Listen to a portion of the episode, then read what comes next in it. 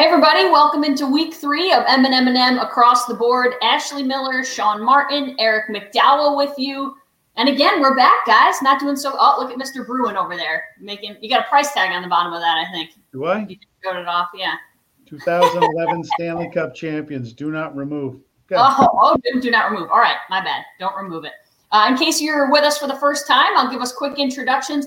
Eric McDowell's worked in collegiate and professional athletics, communications, including NCAA schools divisions, all three levels, one, and uh, in the NBA. Sean Martin is a freelance sports writer for the Times Union in Albany, New York. He's also the author of Dear Liam and Noah Letters from Daddy, which can be found on Amazon. I'm Ashley Miller, uh, News Channel 13, WNYT, the NBC affiliate, sports anchor, reporter, producer, videographer, uh, whatever you want to call it. We have to do it all these days, right, guys? Absolutely. You know how that works.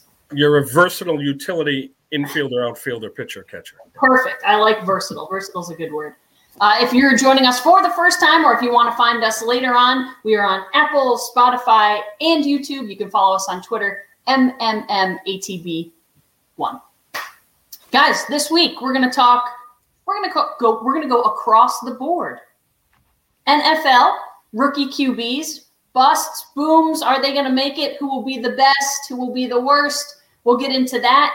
Diana Taurasi and Sue Bird, their legacies. We'll go in a bunch of different directions there. And then NBA free agency, which is, of course, still going, but who's made the best moves, who hasn't made any moves, and uh, kind of who's been the best so far and where we think other teams might go. So we'll start NFL. Let's do it, Sean. All righty.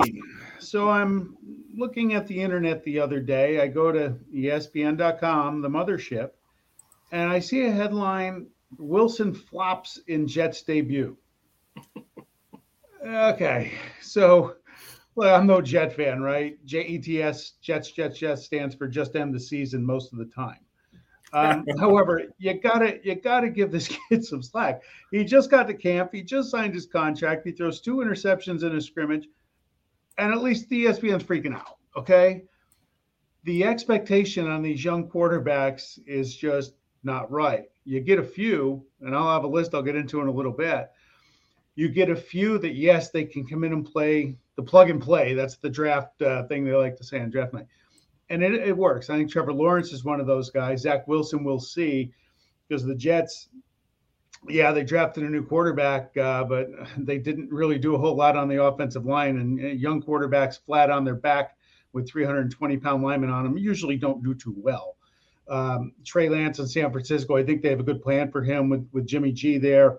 Uh, I think they took Lance way too early. Justin Fields, I think, is in a great spot for the Bears because they've had such trauma with Mitch Trubisky. Anything he does is good. I actually think he'll be their opening day starter. And Mac Jones in New England, we'll see. It's it's hard to look bad at Alabama when you're the quarterback with all that elite talent around you. Uh, so we'll see. But uh, just curious on on what what you two think. And you know, with training caps open, usually the number one storyline for most teams is quarterback battles.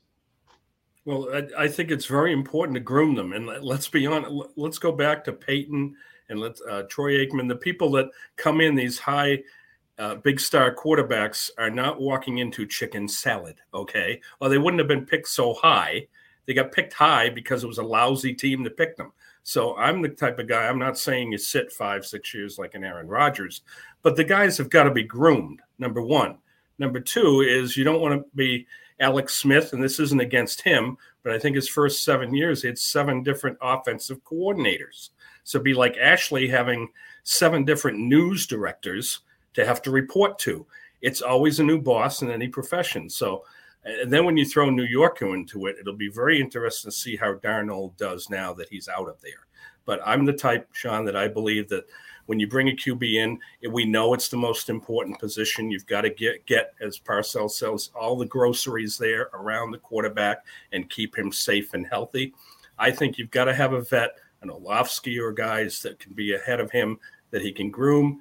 Take the notes in the clipboard. You're a freshman, sophomore, junior, and then all of a sudden you're ready for a debut when there is more talent around you. Ash, what do you think? Yeah, and I, I think you're right, Eric. But I think in this situation, at least three of the four are going to be your opening day starter. There will right. be no grooming. If we're talking well, let's say we're talking four guys, one through three. So we're going Trevor Lawrence, Zach Wilson, Trey Lance, and then you add in Justin Fields because he was the other big name. Trevor Lawrence, it, duh, he's going to be your opening day starter. Zach Wilson has to be your opening day starter because you don't have another quarterback who can play for the New York Jets. And I think Justin Fields is your opening day starter. I think the only one who might not start opening day is Trey Lance. And that's going to benefit him, even if he only gets inserted in week six because Jimmy G just doesn't have it, or Jimmy G gets hurt like Jimmy G does. He has those six weeks, and they'll play a little bit of preseason, but nobody wants to get their up and coming star in the future of their franchise hurt in the preseason games either. But really, Trey Lance is the only guy I think who will not start on opening day. And yet, I think he is in the best situation of all four quarterbacks. He has one of the best defenses in the NFL if they're healthy. The only reason they picked where they picked this year in the NFL draft was because they were so hurt. That team would have been one of the better teams if they weren't so hurt. One of the best defenses. He has a ton of weapons. So if Trey gets in, I think they've set him up to be successful as long as they give him a little bit of time to get used to things. I think my concern with Trey Lance is he played one game last year uh, and he played at one double A. And no disrespect to one double A, but that's not 1A. You can have your FBS, FCS, all that stuff, call them 1A. So I worry about the caliber of competition he played against. And yeah, he's a great physical um, athlete. That's fine. I think that's going to be a very hard transition for him, which is why it's better that he's in the spot he's in because you talk about, especially with young quarterbacks, the game moves really fast when you move up. So for Lance, it might be even quicker because he didn't even see that on the collegiate level. We'll see how he does, but he's going to have the most time for sure the Niners get it. John Lynch just got in the Hall of Fame. They understand. They don't expect him to come in and fix this in a year. And again, this is a team just a year removed from the Super Bowl too. So uh, he's in the best spot. I think Mac Jones. I think, I think Belichick will end up with Cam Newton as a starter. Take a little pressure off the rookie. If it goes sideways on you a little bit, the first we said six weeks, and that sounds about right. Maybe you see a move there, but I, the other three, I think, are the opening day starters for sure. Mac Jones has the same uh, coach basically as he had in college. Those yeah, two are exactly the same. And I was thrilled as a Pats fan that they took him because those two are both legendary, possibly the best, I know Bear Bryant, but possibly the best college coach ever and possibly and Saban and the best in Belichick. So he goes into a system in a high pressured market with still only a year away from TB, and TB wins again. But I don't f- think he feels the pressure because he's got the same exact system, and McDaniel's the same type of offensive coordinator. And Ashley, to your point, Trevor Lawrence, from everything I've seen, he has a very special makeup and that's very important. It's not just the talent, and he is stepping in as the guy as you've said. This is somebody that it's your job, and we expect you to do some things. I don't think those fans expect the title. They just like to see eight, nine, ten wins, just get there. But um, it will be fun to watch uh, him and just the talent and how well he did in college and how he, he will adjust not only him, but how defenses will adjust to him. It's always about the QB making an adjustment. Well, there's an adjustment on the other side. Can't wait to see him at this level. Yeah, and uh, like we said, there's too much pressure on rookie quarterbacks. There are going to be growing pains, and he's not in a good situation in Jacksonville. No. He got picked number one because they were bad, and they've made they drafted okay. They've made some additions, but it's not a good team. And yet, Urban Meyer is there saying, "This is not a rebuild. I don't want three or four years. I want to win now." Well, if you're going to win now, then Trevor Lawrence better be pretty darn good in his first year because you're not going to win with Gardner Minshew, and you're not going to win with a uh, bumbling rookie year, Trevor. Like if Trevor Lawrence has the rookie year that Peyton Manning had, that team's not going to win. And look what we're talking about. Peyton Manning just went into the Hall of Fame, and yet he had a terrible rookie year. It happens. These guys, it's not just a thing that happens overnight. The thing I found interesting, Trevor Lawrence, of course, and this is the case for all quarterbacks. I don't know why they, they use this stat. He's great when the pocket is clean. No pressure. Well, listen, I, I think we all think like, well, duh, I could do that. 68 touchdowns to 13 interceptions, which still isn't great when you're clean since 2018. When he's under pressure, the thing they did so well at Clemson was like dink and dunk, screen passes, because you have a guy like Travis Etienne. Well, guess what? They drafted Travis Etienne 25th overall in the first round. So I think that is a huge factor in how well he'll just kind of acclimate. Not only is he comfortable with Etienne, but it's going to allow the short game to develop. And if they can run the ball, which they should be able to do that as well, maybe he's a little more comfortable and doesn't get put under duress quite as much. That could lead to his success early on. And Sean, do you think maybe the league now, Sean, will allow Jacksonville to have eight home games in Jacksonville and not one in London one year and Acapulco the next? I mean, come on. No, I think I think Mr. Khan wants to play in London. Um, they they jacked around the Raider franchise for years, London, Mexico, all that stuff. Yeah, that's a whole nother topic. Um, yeah, I was never a fan of it having my team always over there and you lose a game. Um, I took a look the last seven years before this draft class. Took a look the last seven years, 2014 through 2020, 22 first round quarterbacks. Here's a here's a quick read. You're talking about these quarterbacks and a lot of the hype, but they don't they don't all pan out. When Jamarcus Russell got picked over Calvin Johnson, oh. all I heard that day was what upside Jamarcus Russell had, and this is going to change the rate. Yeah, it changed it. It was hell. Yeah. And the big thing on him was, well, he could throw a he could throw a football 75 yards while while standing on one knee.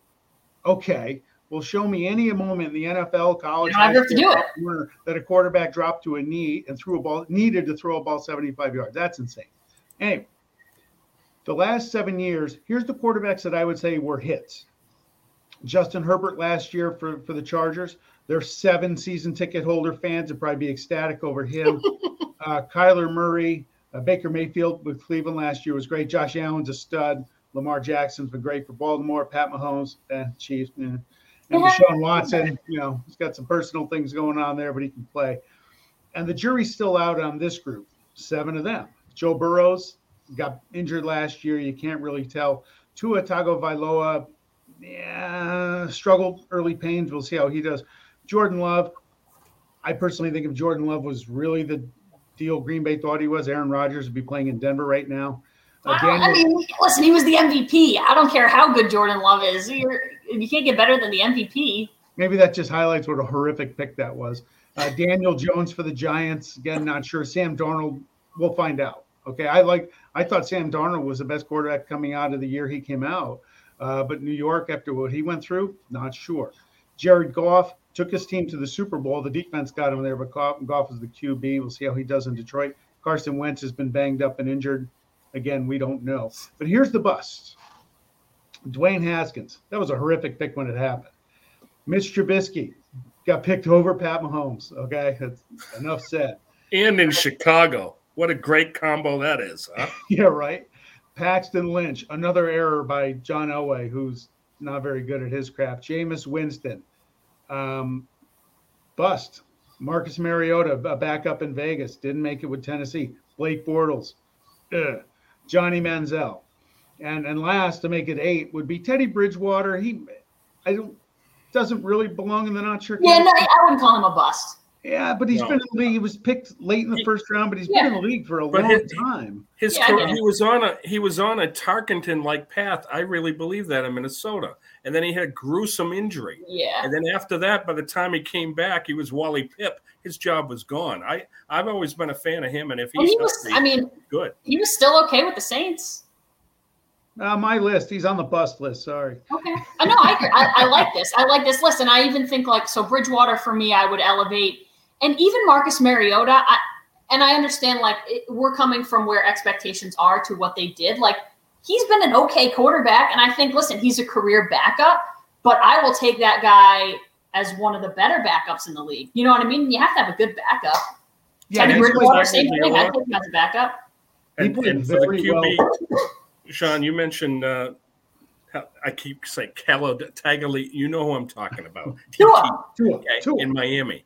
You got to have patience. Miami yeah. just yeah. never seems to have patience. Stop chasing New England and build it for you.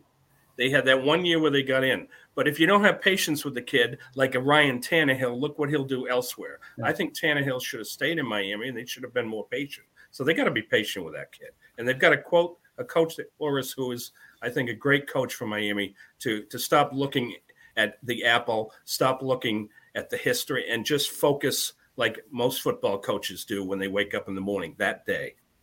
Yeah, and I'm still not sold even on a guy like when you t- say to me Ryan Tannehill, I'm not going to say he's a top 10 quarterback in the league.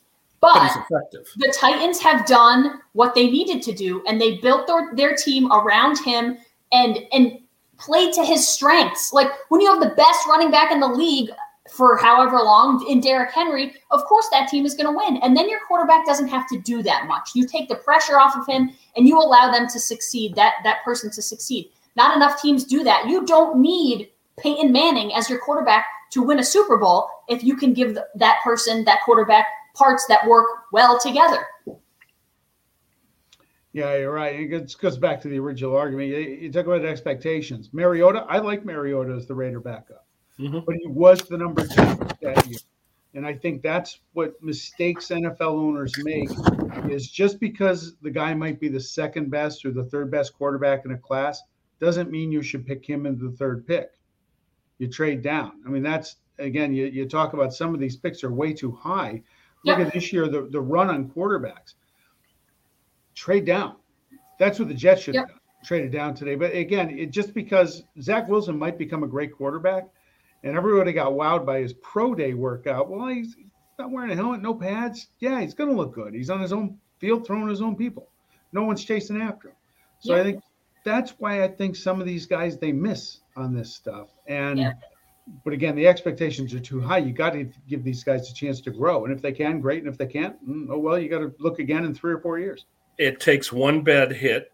See Drew Bledsoe, see Joe Theismann, and you can't have a guy just throw down the clipboard that hasn't thrown an NFL pass in five years. I think that's ridiculous. You don't have a, a backup catcher, for example, or you don't have a goalie in hockey that hasn't uh, made 10 saves in three months. You've got to have a veteran quarterback who is a team player, who helps the young person, he mentors him, who is on the same page and not playing any clubhouse or any of that issue, that politics. And there are guys that make careers of that. Jets just signed a guy who's like with 14 NFL teams, but he's making money for a reason because he is valuable. And if something does happen to a Theismann or the starting QB's right knee winds up in section eight, you need a guy to be able to come in and get it done. Yeah, I think uh, what Sean said is like overreach. People, it's a classic move by organizations always overreaching for that quarterback position because it's, listen, it's the most important position in sports and it's not even close. Like what it takes to be an NFL quarterback. And I always think like athletically is one thing, but when you look at an NFL playbook, I think people would just be floored by what it takes to mentally be an NFL quarterback the San Francisco 49ers overreached and they didn't have to. I mean, I guess if you really like Trey Lance, fine. The guy had, you said it, one college start last year, 17 college starts total, which means I guess he's lightly worn. So physically, you hope that's a good thing. But they traded two first round picks to go up and get him at number three. That's crazy. And I know they have picks, but that's crazy. Quarterbacks need reps. NFL quarterbacks need to have reps in them to there there's no substitute for experience. Okay. I'll say that a million times for the rest of my life. It's a tagline for my business. Yeah, I was going to say you copyrighted that. I think I did. You have to have reps. You look at the history of quarterback. I think it's changing now because more quarterbacks are coming out early. But the history of quarterbacks coming out early and not playing four years, you don't see a lot of success there. Again, the game's changing. You see a lot of offense philosophies in the NFL picking up NCAA features and looks, and that's kind of helping the transition. But you need reps, and um, and Lance doesn't have it. So again, hopefully they give him some time, and you can find out what you have there. And you need protection. And I remember uh, working out at Cal Poly in San Luis Obispo, beautiful place. We played football with a little small D two school up north, and the coach said, "Watch Larry Allen." Okay, watch this kid. I don't want to watch. I'm doing some radio. I'm going to watch a lineman. He said, watch him. And then the next day, we're going to go over the film. And he said, this guy could be a pro. And now he's in the hall. And when I saw him do what Dallas, uh, what he did with the Cowboys, Larry Allen is one of the best ever. And to see him at that level, I real, realized, as the coach said, that there's more than about the QB, that everybody has an important role. But that guy made such an impact and he kept a lot of quarterbacks healthy, and they probably bought him a lot of cars and rings as well. Yeah, he was an okay. Uh, he was an okay lineman, right? I mean, geez, that's that's a great story. That's amazing, guys. Talk about pressure, though. I, I looked this up. So Zach Wilson opens against Zach Wilson and the Jets open against the Carolina Panthers and Sam Darnold. Like, I, I understand it's not necessarily pressure on him per se. He's going to feel it. But can you imagine Jets management? They are going to pee themselves if Sam Darnold comes out there and throws all over that team. And it's just, it'll be the biggest story of the first week if Sam Darnold just takes it to his old team. Like, you traded me. Well, now I'm going to give it to you. Good luck to Zach Wilson, man. Again, you put him in a, t- it's a terrible spot to be in. You cannot be in a worse spot. Forget it. Uh, it's a complete rebuild. And I got a, a, real good friend of mine years ago when during the Rich Kotite years in New York, we went to a Jet game and he wore a bag over his head the entire game. And he took a lot of heat from some people and he just basically said, Hey, you know, if anything on my bag is is wrong, you tell me. So I hope he still has it because he might need it with that offensive line in New York. So. That's yeah, why I just put a bag over my head when you were doing that, Rich Kotite. I, I love when you say, through. you know, the jury's still out. And listen, you listed seven quarterbacks that the jury's still out on for whether it's injury reasons or they've only had a year um, or it's a rebuild, whatever. I can't wait until a year from now when we're talking about these three guys and what they did. It's always like the anticipation of well, we talk about what might happen and then we get to see what happens. And that's what's so great about sports. We now get to see it all play out. And then we'll be back talking about this in a couple weeks when the season starts. Absolutely. And now our viewers have a, uh, an alert of something to look forward to next August of 2022. Yeah. On that note, we are MMM across the board. You can find us on Twitter at MMMATB1, and our little podcast can be found on Apple, Spotify, and YouTube. Let's move along. Who uh, who wants to throw the ball in the air? Mr. McDowell. A few decades ago on a basketball court far, far away, there was a bird, and he joined another young college star to help glorify the sport of men's basketball through the NCAAs, the Olympics, and the NBA. But this discussion is about another bird. Bird, Sue Bird. And she is not shaken and always stirs. And I can't talk about it without talking about Diana Taurasi. Try, but you can't. They are recently in the sports news again. Here's another plug for Space Jam 2, which we just saw. And they're on the bad people team, okay? And it's probably the first time they've ever lost as teammates. So it took hmm. Foghorn Leghorn and Roadrunner to make them lose on a scoreboard. Think about that. Now, maybe I should touch on the Olympics, five gold medals together. Bird is soft spoken. It is Taurasi that chirps all the time, like our window in the morning. But they define teammates. Their college coach, Geno Auriemma, who we've all seen, as you know, in this area, and he says they're the greatest teammates in sports ever, ever, ever, any sport. UConn, Olympics, WNBA, professional in Europe.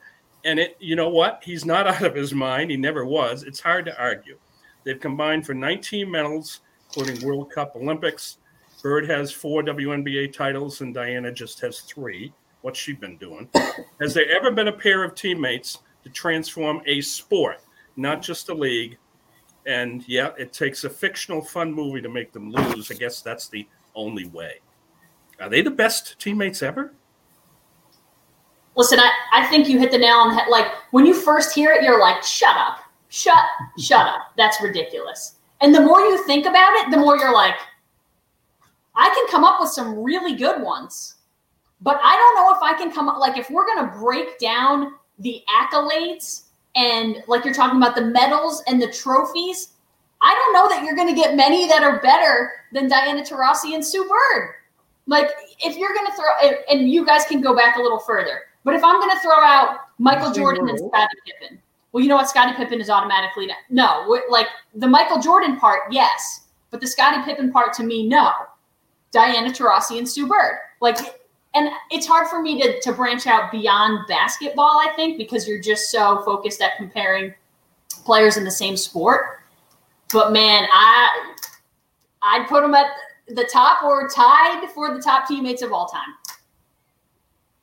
Yeah, I don't know. I it's come hard, on, give me some more. Quantify. It's hard to quantify because you don't. Yeah. You know, pre dream team, there were no Olympics for for the pros. Okay, yeah, um, yeah going back years, uh, Bill Russell, Havlicek, West. Uh, I don't know. I mean, Russell Cousy. Russell and Cousy. Yeah, again, it's Ashley. We can go back further because we are Yeah. We are old. Yeah. Yep. Thanks for uh, arguing with. Um, yeah, you know, maybe so. Given their names, given their stature, it's it is hard to find two, especially with their longevity, uh, which speaks to their ability to be to be not just successful but to be healthy and to be there. Um, and you know, you go back to you mentioned Geno Auriemma. I kind of gave myself a re crash course on the UConn names, and it was like a blast from a past. I thought my head was going to explode with those two. You know, Breanna Stewart's the current one, but Maya Moore and Rebecca Lobo, who kind of got it started there at UConn, you know, way back in the day, and Swin Cash and Jennifer Rizzotti and Kara Wolters and Nykesha Sales, Tina Charles, and go on and on and on.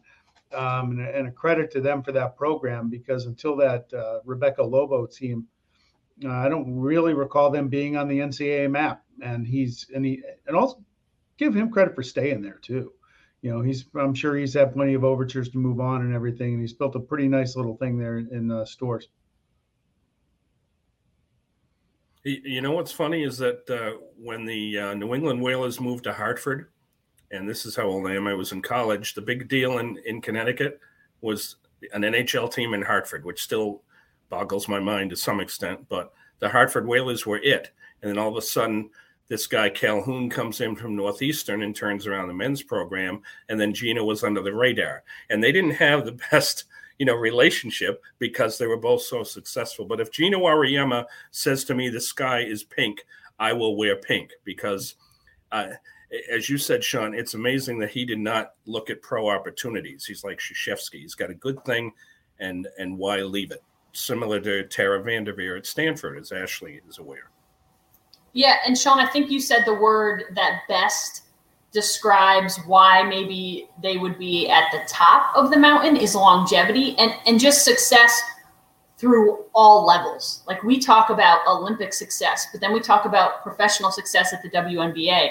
Then we talk about college success, and these are two of the best high school basketball players on the planet. So, I mean, the success has run long, but Sue Bird is 40, 40 years old. Diana Taurasi is 39. Like, those two are not young, and yet they're playing. I think Taurasi averaged 30 plus minutes a game in the Olympics, and Bird averaged 25 ish minutes a game in the Olympics. So it's not like they're just riding the pine and letting A'ja Wilson and Breanna Stewart do all the hard work. They're putting in significant minutes, and they're not the best players on the team, but they've won like five medals ago. Sure, you know what I mean? Like it's just unbelievable to think that they can still be winning at this clip. And they're planning to go back and play in the WNBA again. As far as I know, Sue Bird said, "Yep, going back to Seattle, going to play my 19th season or something ridiculous." Like Taurasi won three straight championships at UConn. Bird won two championships at UConn. They've both won multiple WNBA titles. Uh, Taurasi's was an MVP and two-time Finals MVP. Like the accomplishments are so much that, like, as you're reading it, I'm like, oh my god, my brain it it hurts to to like think about. And I thought to myself the other day, like, oh, this is their last Olympics, and they've sort of hinted at it. But this is why they're great. They've sort of hinted at it. But then I thought, well, you know what? the Olympics isn't four years away, it's only three years away. So now you're talking, okay, 43 and 42. Is it possible? Yeah, sure is possible. Maybe they're only playing 15 minutes a game or 10 minutes a game, but it's certainly possible. And this is a quote from the New York Times I saw in the New York Times article. So Sue, I think Sue Bird was pretty quick to like poo-poo the idea of her going to Paris. Diana Taurasi. I mean, I love Paris. Beautiful buildings, great fashion. Weather sucks, but oh well. Sue's going to be my plus one. Like, they're awesome. So not only are they great, like they're great players and they're great teammates, but they'll tell you they're best friends. And that to me is like, do do Michael Jordan and Scottie Pippen still get along? You know what I mean? Like there's yeah. there's so much to be said, and I understand they went to college together, so that just makes things a little bit different. But the relationship transcends the basketball court and then on, it just makes the on the basketball court stuff better. One scores a lot of points, the other feeds the one who scores a lot of points. The, the other part about it is that given their their age and their longevity and presence in the sport, they were part of the WNBA building from the ground up. Yes. and and as a sport, women's basketball has just exploded, and they were part of that. And how many little girls watched them play way back in the day that are now in the high school ranks um, and moving their way up? And part of it was the influence of these two, and plus the other pioneers of the sport. And uh, we talked a little bit earlier uh, off camera about you know women's tennis hasn't done that beyond Serena Williams and whatnot, and that's where that's where women's basketball is, is still so dominant in this country, uh, especially on the uh, international level. And again, it goes back to the pioneers that have done it, that have inspired all these young, young, tremendous student athletes that are coming through the ranks. Isn't it amazing that we're, we're talking and, and we're serious that these two play a women's professional team sport, and there are not that many women's professional team sports, and yet these two, in my mind, trump the others. Just going to take a peek. Hockey, I think of um, maybe Messier and Bossy. I don't think this, you know, for what they did, but I don't consider that uh, even close to this. Uh, baseball, you think of Gehrig and Ruth. I'm sorry, that's another day. Uh, I don't see the uh, the friendship and the, the respect with each other from what we've read, and and so if you go down the line and we and we think you know we mentioned basketball with Cousy Russell, all that stuff there's less women's professional sports. Soccer, it's hard to pick too. You got Mia Hamm, but it, there's less women's professional team sports that we can compare to the men, and yet these two trump any other sport that is a men's professional team sport. And I would hang my hat with that for whatever it's worth. I really believe that. And I, I think, again, another thing just to kind of add to this, Taurasi is the number one pick in 2004. Sue Bird was the number one pick in 2002. And they have played their entire WNBA careers for one team, one franchise. And listen, I know the WNBA is not the same. You're not chasing money, you're not chasing contracts. But that to me is freaking awesome. Like they are, Diana Taurasi is a rock star in Phoenix. Sue Bird as well as Breanna Stewart. They're rock stars in Seattle, but they've like made a home and adopted a city that's far away from, you know, Connecticut where they did their their high school or their college years. And Diana's from California, so she's not all that far away from home in Phoenix, but Sue's from New York. She was the Gatorade player of the year in high school. So these are two women who have like really latched onto their teams and their franchises and have done so much more. And not to mention, listen, both of them have been huge proponents of the LGBTQ movement and like and gay athletes coming out and making gay athletes feel better about coming out because when you have two of the biggest stars in the WNBA who come out and say, "Hey, let's just make this a normal thing." Well, that's huge from a social aspect, from helping the world, you know, progress as a people. They're doing so much more beyond the sport of basketball. Yeah. Eric, did you mean Gretzky and Messier? You said Gretzky and Messier, yeah. But when I'm thinking of the Islanders, I was saying Bossy and uh, Trottier. And Trottier, yeah. The, okay. What you yeah. just talked about too, Ashley, is that how about the power couple here, Sean? Sue Bird and Megan Rapinoe. Is there ever been a power couple like that? Can you imagine? I mean, two of the greatest women's uh, sports stars in our lifetime, and they're together, and it's fantastic. Absolutely. Well, hey, thanks again for joining us here on M and M and M across the board. Find us on Twitter at MMMATB1, and we can be found on Apple, Spotify, and YouTube. It's been a busy week in the NBA with free agency and trades. Ashley, what's on your mind? Yeah, so guys, I, I think when I first when things first started happening, we talked about the big three last week because it had just happened. So we kind of hashed that out a little bit. Everyone tries to go for the big three. And I think once the Lakers created their big three, once they added Russell Westbrook to then compete with the Brooklyn Nets big three of KD, Kyrie, and James Harden, then things started to happen. And it's so funny how NBA free agency, like a lot of other sports, is like a domino effect and it, it becomes an arms race. And specifically, it became an arms race for what started as two teams. But I think there were enough teams that did enough to make things interesting. Ultimately, and I'll probably say this a thousand times, it's going to come back to health. The health of NBA teams, we saw it. Brooklyn wasn't healthy and LA wasn't healthy. And guess what? They didn't get there. And that is why Milwaukee won an NBA championship. If those two teams are healthy, there is no team that will stop either in either of their conferences. I don't care about Giannis.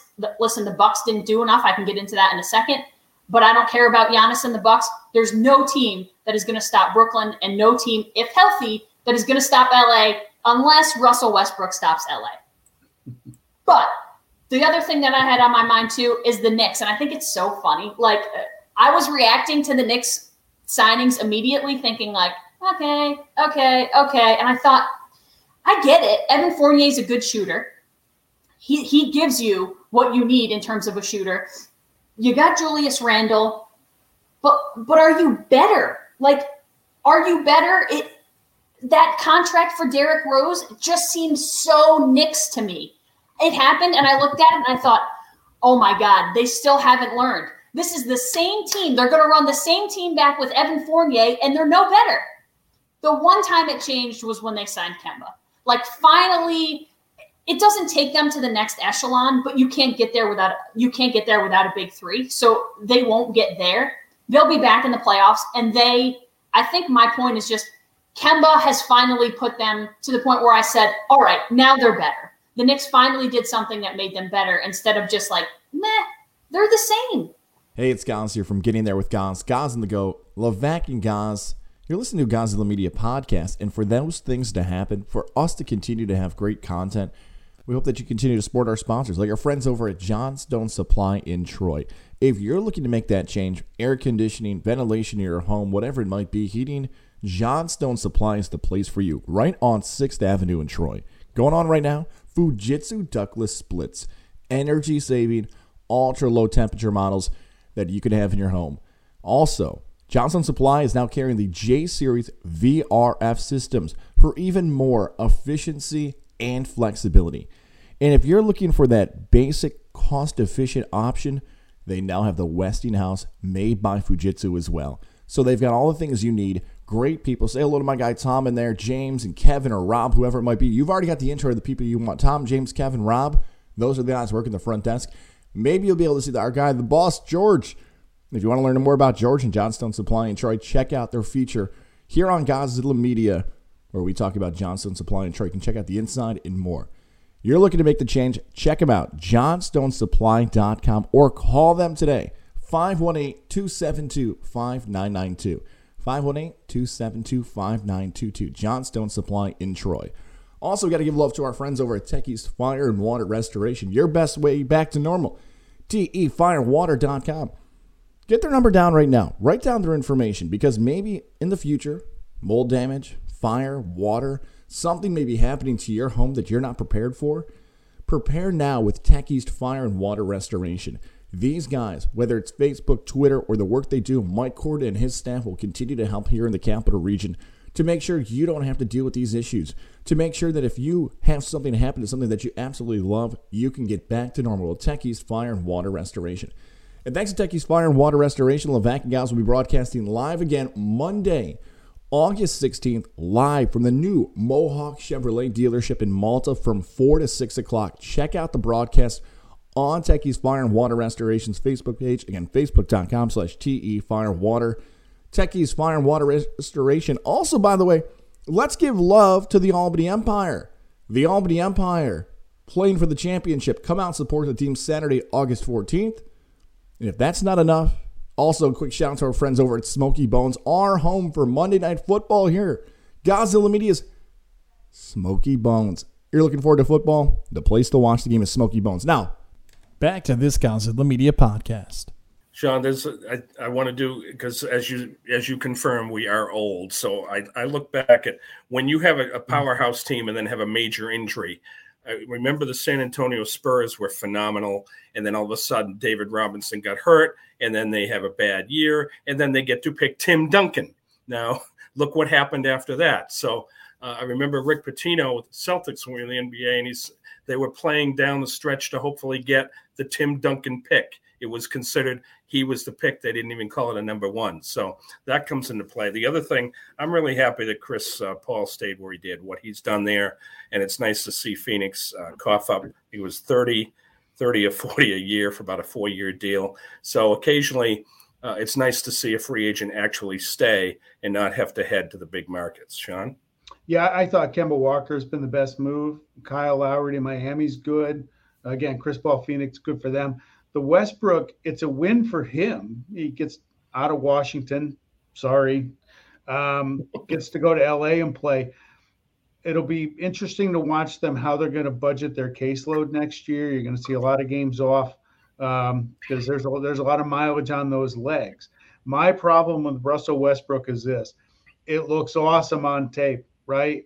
It's like uh, when I take my boys to the store and they buy these big egg-shaped treasure things that they don't tell you what's in it. It looks great, right? It's heavy. It falls in, break a toe, and then you get home and Daddy opens it up, and I'm just like, what? There's nothing in here. That's Russell Russell Westbrook. Okay. Yeah. OKC, he ran with Durant. James Harden wasn't quite James Harden yet, but he was emerging. Didn't do anything. He goes to Houston, plays with Harden there. Didn't do anything. Um, you know, had a nice little tandem with Bradley Beal this past year in Washington. But at the end of the day, results are all that matters. They're not there. He he looks the part. I'm not saying it's all him, but hey, he's over three in his stops, and he hasn't gone over that that um, clear that hurdle yet. We'll see how he fits. And again, we talked about it last week. There's only one basketball on the court, and how they're going to do with it uh, be seen in LA. Yeah, and I, I looked at the rest of the signings for so let's go Lakers Nets, and we'll kind of see who you guys think is better here.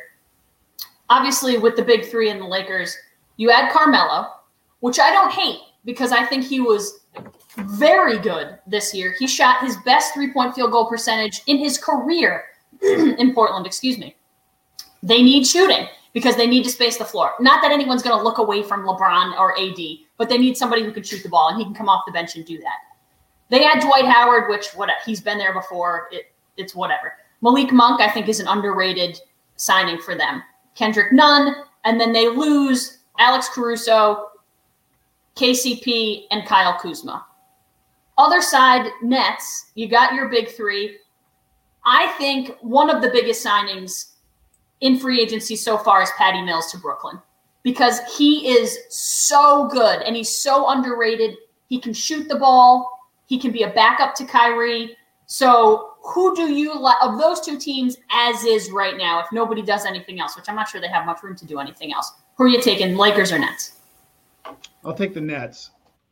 I think Durant is going to come off this Olympic year, the playoff disappointment. Yeah, Kyrie got hurt. They probably would have won it. I think you're going to see a focused Durant. He's got a full year in him now, coming off that Achilles injury. Um, yeah, I think they're the team. I, I think the Lakers are old, and, that, and that's going to come and play unless those guys play 60 games. Now, the, the beauty the Lakers have is they don't care about playoff seed. Right. right? Just get it. Doesn't matter. You don't have to have home court. They can win anywhere. I, I like New Jersey or New Jersey, New York, whatever, Brooklyn, whatever. The Nets. I like same them. thing. Same thing. Any team with LeBron, I'm sorry. I think the West uh, is not what it used to be. I know Phoenix has done well. I know uh, the Warriors had the great run and they're coming back, but I, I think Anthony will be a great addition for them. And I really believe LeBron still has a lot left in the tank. But uh, I agree on Durant. I think he has taken it to another level. He still had the chip on the shoulder when he went uh, when he left the Warriors and went to the Nets, and uh, the Nets did underachieve. But again, uh, as you know, I'm not a fan of the third boy that they brought in there, the guy that throws a mess and everything. We're not going to mention the former Celtic Cavalier, but Durant right now is at that level. Uh, but I still like the Lakers. I just think as long as LeBron continues to play, he is still – at this age 70% better than virtually anybody else in the league. Yeah, I think I would go hard. I, I love LeBron, I, and I know there are people who, you know, don't like the moves he's made in the past, whatever. I think he's one of the greatest players of all time, and I don't think there are many people who would dispute that. He's just kind of a freak of nature, and I love that about him. He can do pretty much anything.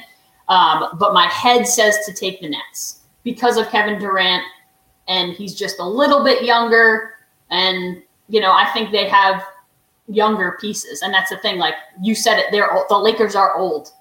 The Nets are not young, but they're much younger than the Lakers are. So I, I think I would take I would take the Nets. I had two moves that I really loved, and you mentioned one of them, Sean, was Lowry to the Heat. I think the Heat have gotten so much better. I mean, Lowry to the Heat, yes, but then you extend Jimmy Butler, you re-sign Duncan Robinson, who I think is one of the best things going in the NBA. You've already got Bam Adebayo. They add PJ Tucker, which, by the way, we we just saw what he did with the Bucks. He was a huge part of that title run. You subtract PJ Tucker from the Bucks, you insert him to the Heat, and oh, by the way, you have Victor Oladipo, who again, like I love the guy. I love everything about him and what he does on the court. I think the Heat are a legit contender because one through five, I think they're better in the East. I, uh, one through five, I think they're maybe the best team. And I'm not saying their one through three are better than Brooklyn's one through three, but one through five, they are a team, and I w- I can't wait to see them play. Yeah, two things. Also, look at Chicago, DeMar DeRozan, and Alonzo yep. Ball. Um, that's that's a good start for them. The people I kind of feel bad for right now. Uh, poor Luka down in Dallas. Mm-hmm. Luka just got paid, but uh, not a lot coming along with it. And poor Dennis Schroeder in LA turned down an $84 million guaranteed contract with the Lakers during the season, and he isn't getting that anytime soon from anybody. He had a bad, bad playoff run, and uh, that ship has sailed on him. So we'll see what ends up with uh, with him. Yeah, at first I thought the Bulls signings. Again, it was almost like the Knicks to me. At first, I was like, "Yeah, you know what? to me, Alex Caruso, that's a terrible contract, and, and, that will probably blow up in their face. But you've already got Zach LaVine. Vucevic is a good player. I think Markkanen has the potential to be really good. Lonzo Ball, I, I mean, I like LaMelo a lot better, and I think probably most people do, but Lonzo Ball's not a bad player. But the addition of DeRozan to me kind of helps tip them over the top a little bit. I'm not saying they're going to be, uh, for me, maybe they're the fourth or fifth best team, fifth best team in the East, sixth best team in the East, but still they're a heck of a lot better than they would have been than they were last year. So I love the DeRozan signing as well. Ashley, I agree with you in Miami. They had a great run, you know, making the finals, and I think Kyle Lowry he's going to step in at point guard and keep that old theme going. I think he's like mid 30s. He gets a three year deal. It's okay to be 35 and get a nice contract, but I think the Heat will uh, definitely step it back up and I think that's a good move for them. You know, yeah, and I think, go ahead, Sean. Go ahead. No, go ahead, Ash. There, we talked about the Bucks a little bit, but they, for me, they haven't done anything to get better. They haven't done anything to keep up with the Joneses per se. Like you lost PJ Tucker, which was a key piece to you, but don't tell me that adding George Hill, Rodney Hood, and Grayson Allen makes you better. That doesn't make you better. I don't think that's a good team. And I, you know, I think Giannis and Middleton are a good one too, but they're not a good enough one too. So I don't think they've gotten better. The Suns, fine. You bring Paul back and you bring in JaVale McGee and Landry Shamet, who Landry Shamet can shoot, but are you better? Are you going to beat the Lakers if they're healthy? Probably not. Um, and I, I really want the Jazz to be good. It was good that they brought Mike Conley back. Donovan Mitchell is a star. I just I'm waiting for them to just uh, just get over the hump instead of be disappointed in the playoffs. I hope that happens this year. I hope they win a playoff series. I hope they advance, you know, because they were so much fun to watch in the bubble. Uh, but that's a team that I kind of hope goes. And then the Warriors, if the Warriors are good, I can see them being like I would put them right behind the Suns if if they're healthy. I mean, if if you get a healthy Klay Thompson back, They've drafted really well, really well. And I think that's super underrated, especially in the NBA. Everyone wants to grab free agents and sign big contracts, but they've drafted really well. And they've got, you talk about it, their big three Steph Curry, Klay Thompson, and Draymond. That's a good big three because they're not even big. Like they're small, or you know what I mean? Draymond's your defensive guy. But they've got big guys. James, they've got, and they drafted big guys this this year too they've got some pieces. And if they're healthy, I wouldn't be surprised if we went from talking about them to being like terrible last year to them being like, hey, the Warriors are back. That wouldn't shock me. Did, did you just diss Grayson Allen?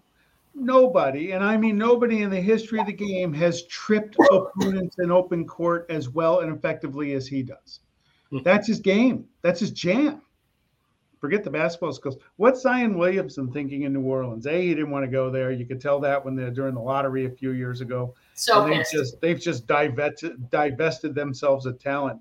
Um, I mean, he's got to be looking at when can he get out of there. That is what's his exit strategy.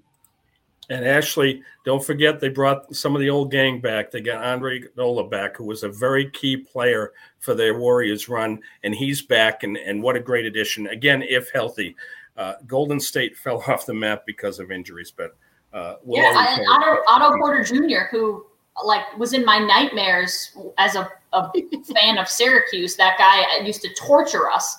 Um, but Otto Porter Jr. is a good player. They've listen, I they've done all the right things, I think, without making this like huge splash. Right. All right. Hey, M M and M across the board on Twitter at MMMATB1, Apple, Spotify, YouTube. We have come to my favorite part of the Yeah.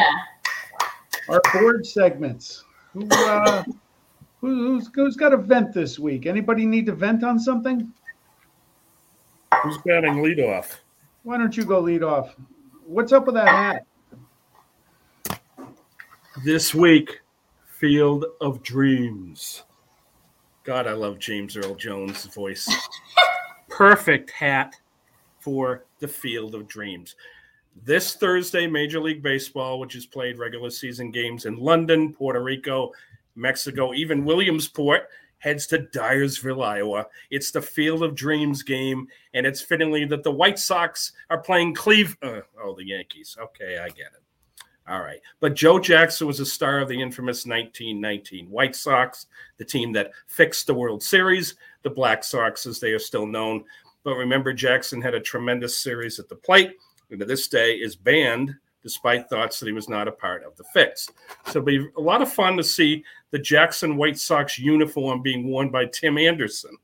And also, it was worn by Ray Liotta.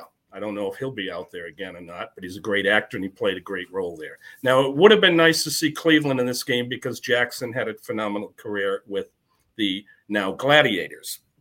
Ugh. But I do hope that the first pitch will be James Earl Jones and Kevin Costner. Obviously, it's great to see Major League Baseball look at its rich history and turn this iconic movie site into a dream come true, a real major league game. So, build it, Ray, and they will come. Well, they built it, and 8,000 lucky lottery winning fans will come. I love baseball. Baseball is one of my favorite sports. I've never seen that movie. Oh no! I, you know what? I can't. I can't knock you like that. I just saw it like three years ago, maybe. I had somebody give me the DVD years ago and I I found it. I'm like, who gave I don't even hey, if you're watching this and you loaned it to me, I never gave it back. I still have it. I'd give it back. I don't know who gave it to me. I just never seen it. It, it, it's absolutely phenomenal. And as a fan of baseball history, it, it it's from the book uh, Keith Kinsella, which was about the book about Joe Jackson, actually. But it's a great story. It, it's a comedy. It's a drama. It's also if you want to watch it with your father. If your father is alive, you want to sit down with your father, each have a ball glove in hand, and then afterwards take a walk. And even if you're driving from Albany, New York to San Francisco, somehow, some way, take the road up to Dyersville, Iowa. Uh, people that I, uh, friends that I've had that have stopped there, you just walk on the field with a ball glove and start playing catch with strangers.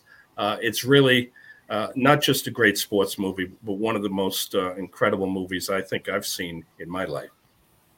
It's a good one for sure. Sean, you should get on that. I I will. I will. I'll report back. I've done a lot of movies like that, so I'm not one to criticize. I haven't. There's a lot I haven't seen that I should have, but yeah, I saw that. Somewhat. It, it's it's got to be good. James Earl Jones is the voice of God. You got Tim Tin Cup McAvoy and Crash Davis. How could you miss? yeah, it's a good one. you want me to go next? Go for it.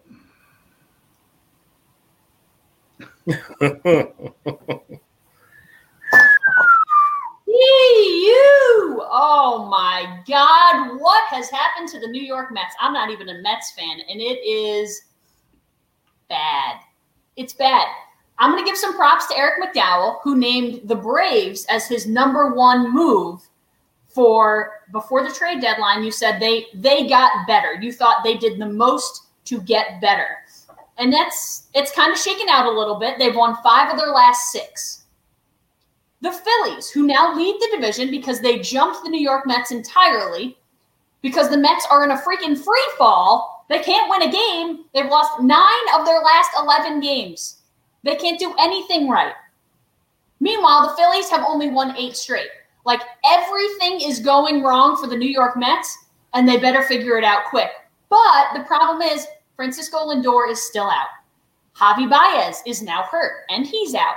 So how are you going to win games when your biggest stars are on the bench? Jacob DeGrom is still out. Noah Syndergaard still has not played.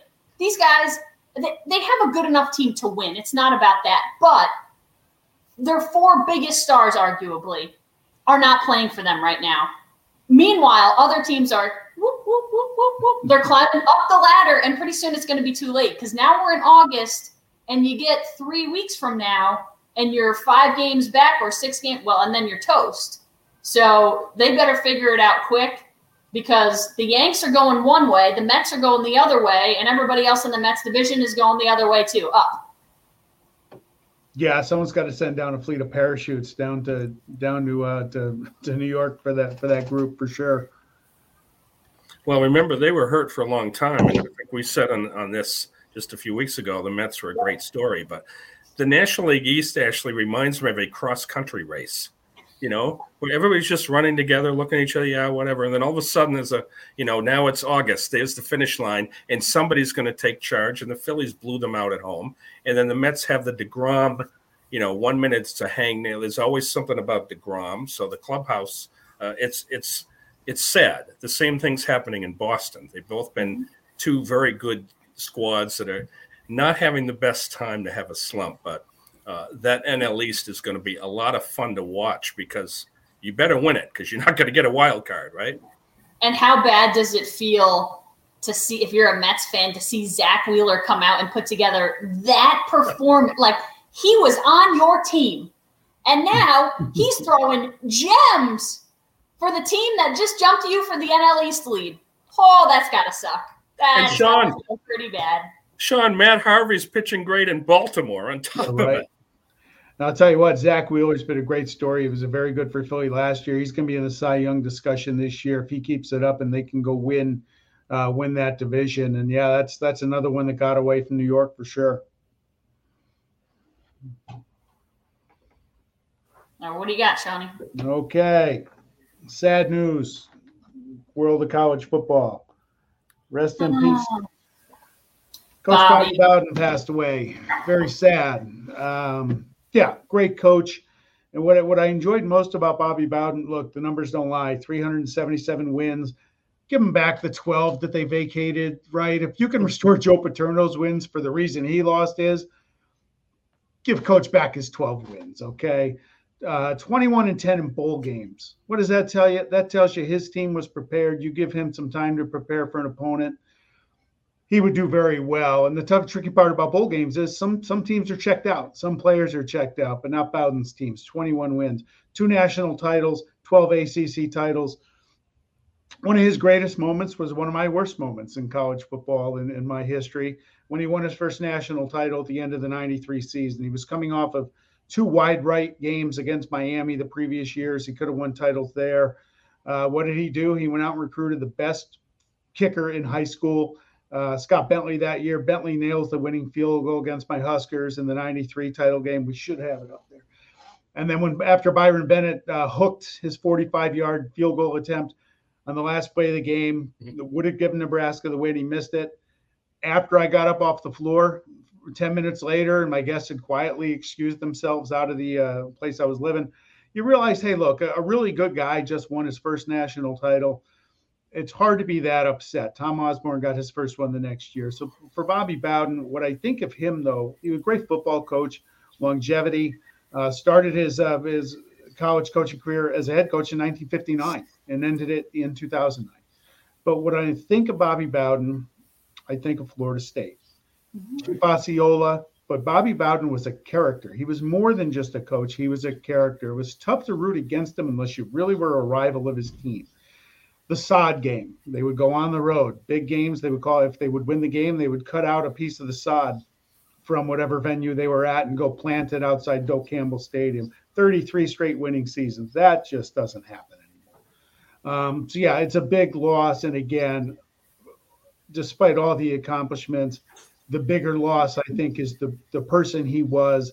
A great interview, not the really you know gruff Nick Saban type, mm-hmm. uh, but Bobby Bowden was he was a, he was a personality, and I think that's what's going to be missed more than anything else. Yeah, I think what I remember growing up. So like to me, Florida State when I was growing up, that was college football. They had some of the best teams out there in the '90s. Um, I remember Heisman Trophy winners. He would churn them out and I remember, like you said, his interviews. I just remember being like, oh man, I would love for him to be like my grandpa. You know what I mean? Like he just had that feeling of he's a good guy, he's a genuine guy. He, like you said, he's not the gruff Nick Saban type. He's endearing.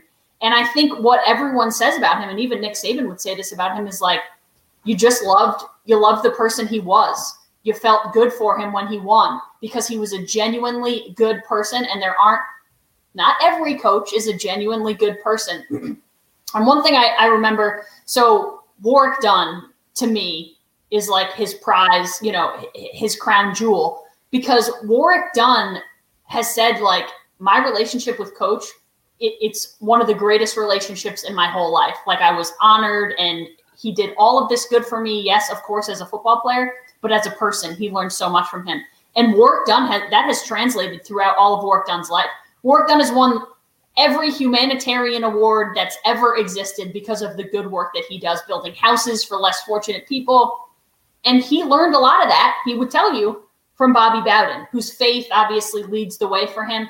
But yeah, I think what I remember about him is just like a good guy, a good person who again you you felt good when he won. You didn't I, I know there are a lot of people who hated those teams, but for me as nonpartisan, I love to see them win because I love Bobby Bowden. Late 80s, another story for you. Uh, we've really been blessed, uh, PR in this profession. But uh, late 80s at University of New Hampshire, we got in the football 1AA playoffs and played Samford University. And the head coach was Terry Bowden. Okay. And they briefed the media to remind the TV the, the radio, the, the writers to say, please do not talk about his dad. No questions about his dad. Talk about Samford and his coaching. You've only been coaching a few years. And the first question, could I ask you? And I said, no, no. So he went over to Terry and said, sorry about this. We're going to focus on your kids. They focus on the kids. And then he looked and he said, all right, it's time to talk about dad. And he gave us at least another 30 minutes uh, because it was a new audience of talking – you know stories we, we don't have the time to share but just the admiration he had for him as a father and as a coach and imagine going into a profession when your father's bobby bowden and you go into the same profession and terry did pretty well for a while but i'll remember the, the time and the passion he talked about. And uh, truly an icon. You can only imagine what it's like down there when he passed away. And it's always great in sports, as you both know, when paths cross and you, are able to come across somebody, uh, the son of such an icon, and to really hear first time and and right from the son about what a wonderful person, human being, the other things he did, and how much he cared about players. And Terry said, "I want to make sure that I care about my players as people, not just as as uh, athletes." That's a great legacy, no question. Yeah the other thing with Coach Bowden is he he built that program, and and he didn't do it by playing in his backyard against easy competition in his non-conference. He went to Michigan, he went to Nebraska when they when they were uh, both heavyweights in, in the game, and they was they almost had a we'll play anybody, anytime, anywhere mentality. And yeah, they took some lumps a little bit, but they dished out a lot more than they took. And then they got to the point once they got to that higher level a perennial top five team every single year, and then the recruiting almost handles itself at that point. But that's not easily done, and he did it again almost with a swashbuckling kind of style, and you know. trick plays, the fumble Ruski against Clemson uh, way back when. This is just a legendary play. You never knew what was coming with him. Great coach. He said, and by all accounts, the people knew him, and even a better human being. Absolutely. Well, If Well, they on make a that, movie about him, real quick, who plays Yeah. him? If they made a movie about him 50 years ago, it would have been Jackie oh, Cleveland. 50 years ago. All right, let's see. But now, if there was a movie played, uh, who would play Bobby Bowden? It would be a fun Hmm. part. Good question. I don't know about 50, 50 years ago is tough. I was thinking a guy like you could probably get somebody like Kurt Russell if you had made him look a little more like him 50 years. I don't really remember what he looked like 50 years ago, but yeah, that would be a good one. Yeah, I don't know. Interesting. Or the or the actor that uh, is now from the Conners, you know who I mean, that used to be in Roseanne. He would be a good fit too. Oh, John Goodman. yeah, John Goodman. yeah, He Yeah, was maybe. great in Revenge of the Nerds. yeah, like a jolly, a jolly guy. That that could be good. Thanks for the topics, you guys. Great discussions. Yeah, awesome. Good thing. That's good.